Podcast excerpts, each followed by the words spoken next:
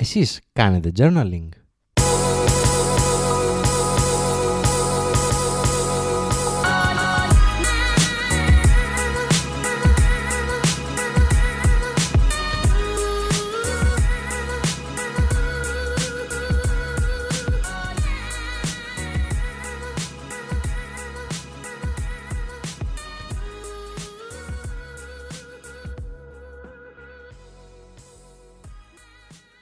Γεια σε όλους, είμαι ο Χριστόδουλος και καλώς ήρθατε σε ακόμα ένα επεισόδιο του Creative Mind Sessions, το podcast που καταγράφει το δικό μου ταξίδι προς την επαγγελματική ελευθερία και το ακούτε κάθε Τετάρτη.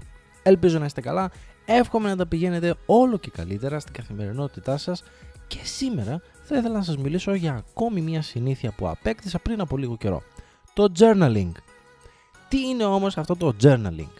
Σε μια πιο ελεύθερη μετάφραση, θα μπορούσα να πω ότι είναι η καταγραφή της καθημερινότητας, των σκέψεων, των συναισθημάτων ίσως και των ιδεών κάποιου πάνω στο χαρτί.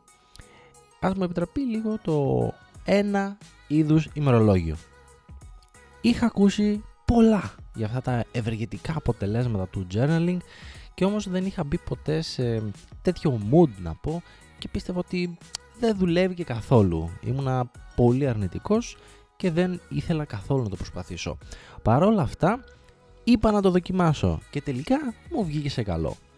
Φυσικά έκανα και τις ε, δικές μου μικρές παραλλαγές που ίσως κάποιος θα μπορούσε να πει ότι κάτσε ρε φίλε αυτό που κάνεις δεν είναι journaling, είναι κάτι άλλο, είναι απλά γράφεις κάτι, τέλος. Παραλλαγή νούμερο 1. Ενώ συνήθως το journaling γίνεται με τον παραδοσιακό τρόπο, δηλαδή με χαρτί και με μολύβι, και αυτό για τον απλό λόγο βέβαια του ότι ό,τι γράφεται στο χαρτί δύσκολο να σβηστεί ή να επεξεργαστεί.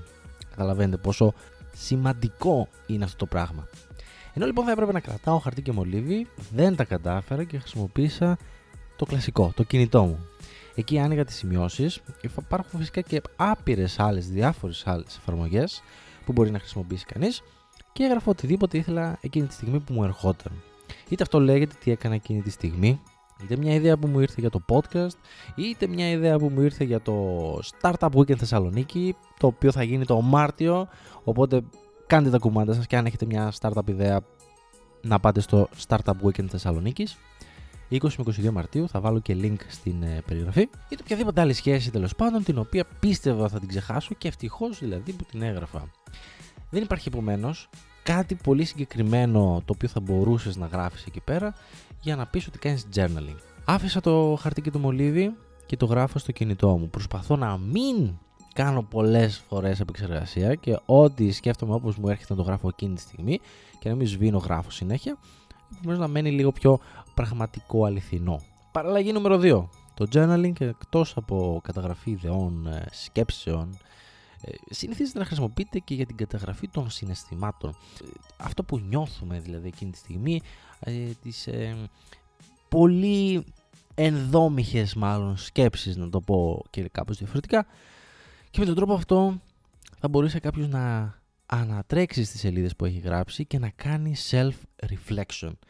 Να σκεφτεί δηλαδή σοβαρά για τον εαυτό του, τον χαρακτήρα του αλλά και τη συμπεριφορά του και να προσπαθήσει να δώσει ενδεχομένως από μόνος του λύσεις στα διέξοδα που ίσως αντιμετωπίζει. Ο τρόπος είναι αρκετά καλή μέθοδος αυτή, την οποία έχω χρησιμοποιήσει παλαιότερα, όπως γνωρίζετε όσοι ακούσατε το επεισόδιο για την αποτυχία που είχα στο bootcamp του OK Και αυτό που έκανα ήταν self-reflection. Προσωπικά, πρωταρχικός μου σκοπός με το journaling ήταν να καταγράψω κάθε λεπτό της ημέρας μου και να δω πού το καταναλώνω. Να δω εάν τελικά αυτές οι 24 ώρες που υπάρχουν μου φτάνουν και με τι τις γεμίζω αυτές τις 24 ώρες κάθε μέρα. Τα αποτελέσματα για μένα ήταν ε, κάπως αποκαρδιωτικά θα έλεγα. Πρέπει να είμαι ειλικρινής με αυτό. Κάνω τόσες πολλές χαζομάρες και σπατάλω τόσο πολύ τον πολύτιμο χρόνο μου σε τόσα ανούσια πράγματα είναι, είναι απίστευτο. Δεν θα πω όμως παραπάνω αυτή τη στιγμή γι' αυτό ίσως σε κάποιο άλλο επεισόδιο. Εγώ το ξεκίνησα για να καταγράψω πού πάει ο χρόνος μου και με βοήθησε. Τέλος, αυτό που κατάφερα και είμαι περήφανος είναι το εξής. Έγραψα δύο-τρει δραστηριότητες που πιστεύω ότι μου αρέσουν και θα ήθελα να ασχοληθώ. Για παράδειγμα, έγραψα πάνω, στη, πάνω, πάνω στη σειρά, το ένα δίπλα στο άλλο, τι θέλω. Θέλω να κάνω γυμναστική. Θέλω να μην τρώω γλυκά. Θέλω να διαβάζω. Και από τα αριστερά και προς τα κάτω έγραψα τις ημερομηνίες. Και βάζω ουσιαστικά τικ κάθε μέρα που περνάει για το ποια δραστηριότητα κάνω πραγματικά. Σήμερα για παράδειγμα είναι Τρίτη 4 Δευτέρου. Διάβασα μισή ώρα το πρωί, οπότε βάζω τικ στη δραστηριότητα διάβασμα. Σήμερα είναι 4 Δευτέρου, δεν έφαγα καθόλου ζάχαρη, κάτι πολύ σημαντικό για μένα. Το θεωρώ πολύ σπουδαία δραστηριότητα αυτή μέσα στην ημέρα μου να μην φάω γλυκά. Οπότε βάζω τικ και εκεί. Μετά από καιρό, να είστε σίγουροι αποκτάς μια πολύ ξεκάθαρη εικόνα του τι είναι όντως σημαντικό για εσένα. Δεν έχω βάλει κανένα τικ στη γυμναστική. Άρα, μάλλον λάθος θεώρησα πρωταρχικά ότι είναι κάτι σημαντικό για τον εαυτό μου. Ίσως κάποια άλλη φάση της ζωής μου να ήταν ε, τώρα όμως όχι και τόσο ιδιαίτερο και δυστυχώς το λέω με πόνο. Το βλέπω ξεκάθαρα γιατί είναι οπτικοποιημένο μπροστά μου, το έχω, το βλέπουν τα μάτια μου, γι' αυτό είναι τόσο σπουδαίο αυτό που κατάφερα. Έβαλα ό,τι σκεφτόμουν, ό,τι ήθελα να κάνω στο χαρτί και είδα ότι ναι, πιο σημαντικό είναι το διάβασμα για σένα, πιο σημαντικό είναι η γυμναστική για σένα. Θα το κάνετε κι εσείς και θα δείτε, θα σας βοηθήσει να καταλάβετε πόσο σημαντικά είναι για εσάς όλα αυτά που σκέφτεστε. Αυτά και για σήμερα. Εάν αναρωτιέστε τώρα τι σχέση έχει το journaling με το να παραιτηθώ από τη δουλειά που κάνω, θα σας απαντήσω ότι έχει μεγάλη. Με βοηθάει προσωπικά να αντιληφθώ εάν οι προτεραιότητες που θέτω για τον εαυτό μου είναι τελικά σωστές επιλογές, καθώς επίσης με βοηθάει να, να συγκεντρωθώ περισσότερο στα σημαντικά.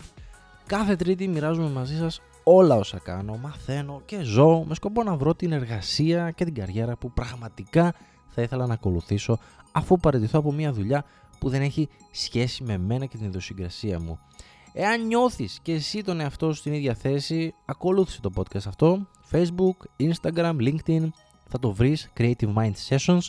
Κάνε subscribe στο iTunes, οποιαδήποτε άλλη πλατφόρμα ακούς το podcast αυτό. Τέλος, μοιράσου το με κάποιον που περνάει το ίδιο. Οι ιστορίες μας θα μας ενώσουν. Μέχρι την επόμενη φορά, σας αγαπώ. See ya!